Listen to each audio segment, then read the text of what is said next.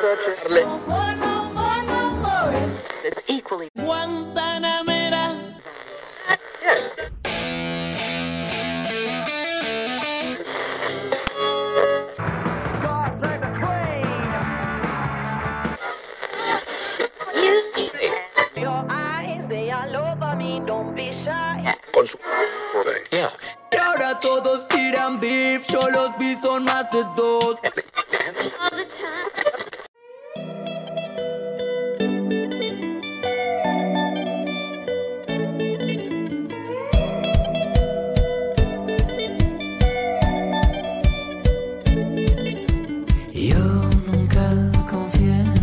Física moderna. Hola, ¿qué tal amigos y bienvenidos a un capítulo más de 90 60 20. Esta es el viaje musical nos va a llevar hasta Barcelona. Hoy vamos a hablar de Carlos Sad.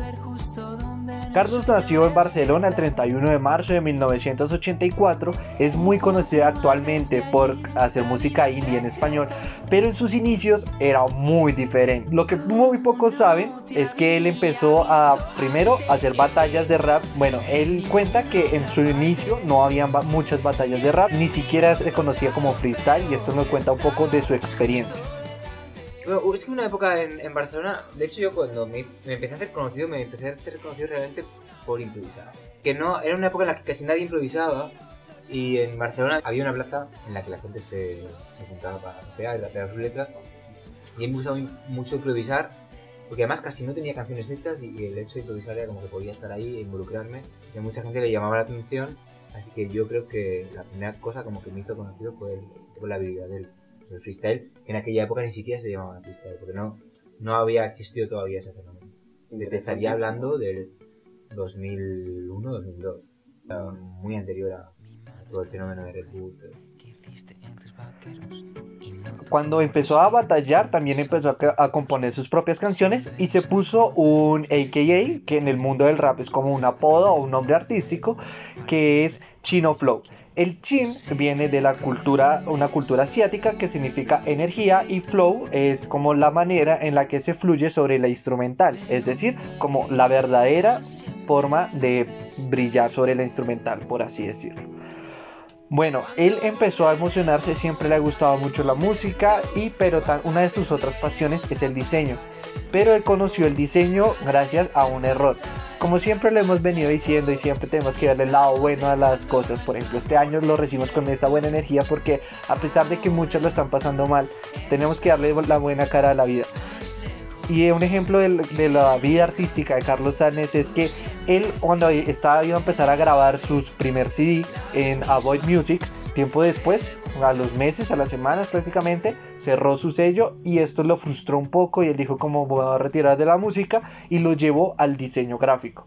Él estudió diseño gráfico y algo que muchos no saben es que él, algo que casi todo el mundo sabe es que sus portadas eh, de indie son ilustraciones que él hace y en el 2016 él publicó su libro de ilustraciones llamado Anatomías íntimas. Bueno, pero también eh, de su paso del rap quedaron muchas cosas buenas, aparte de una amistad con Porta, que es otro rapero español que es muy conocido por el famoso Dragon Ball Rap, y dejó 6 CDs de rap y también hay muchas canciones que nacieron en su época de rapero y que fueron después baladas.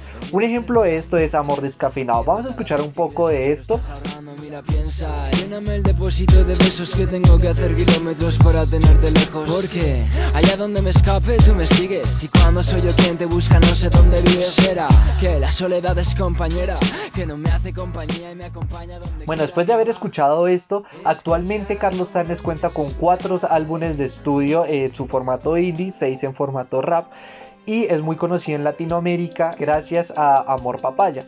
Pero este no fue la canción que les abrió las puertas acá eh, en Latinoamérica. Él nos cuenta que cuando salió electricidad empezó a escuchar y a ver en sus redes sociales que lo pedían en México, que lo pedían en México. Y entonces, bueno, y, eh, la- muchas personas le decían como, no te vayas allá porque es muy peligroso, no peligroso en el sentido de, seguridad, sino peligroso porque no se garantiza, digamos, una, un show completamente exitoso. Entonces, bueno, hicieron una peque- en un pequeño bar, en un pequeño teatro, perdón, y se agotó la boleta. Entonces todos pensaron como, no, eso es un error, no puede ser. Entonces volví, llamaron y dijeron, no, sí se agotaron. Sacaron una segunda, sacaron la tercera y se hicieron cuatro fechas en las que se vendieron casi 3.600 boletas. Cuando él llega a México, conoce a Caloncho. Caloncho es otro artista de música indie independiente mexicana. Y eh, sacan una de sus canciones más conocidas que es Amor Papaya. Vamos a escuchar un poco de esto.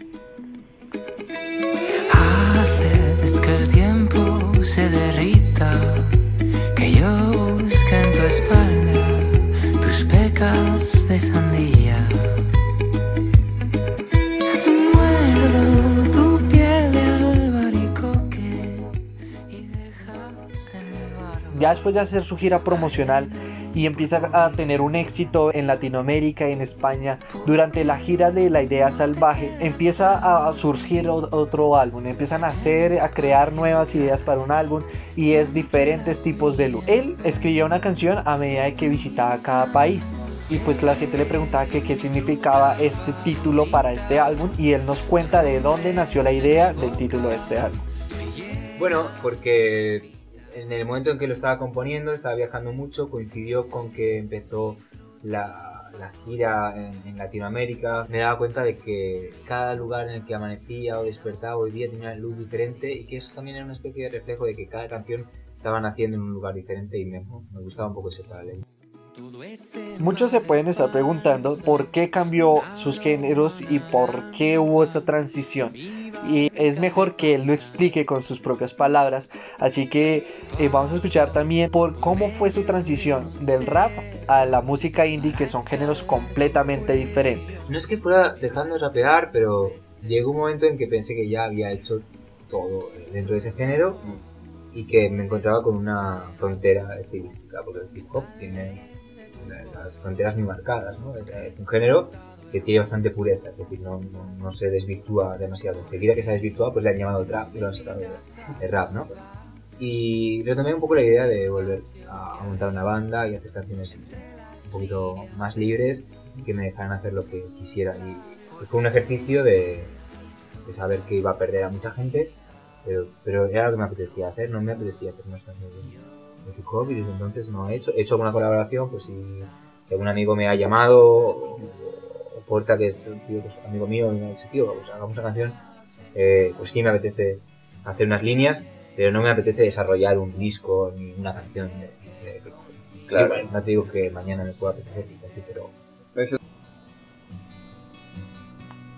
Después de escuchar estas declaraciones, no queda más que disfrutar un poco más de su música. Antes de despedirme quisiera dejarlos con esta canción que se llama Días sin pares. Recuerden que mi nombre es Juan Camilo Ramírez y recuerden seguirnos en nuestras redes sociales arroba 90podcast20 y les deseo la mejor energía y la mejor música para este 2021.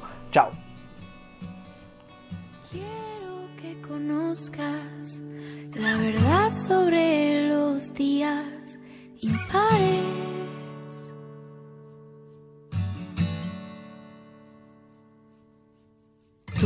Pequeñas dudas podrían volverse gigantes.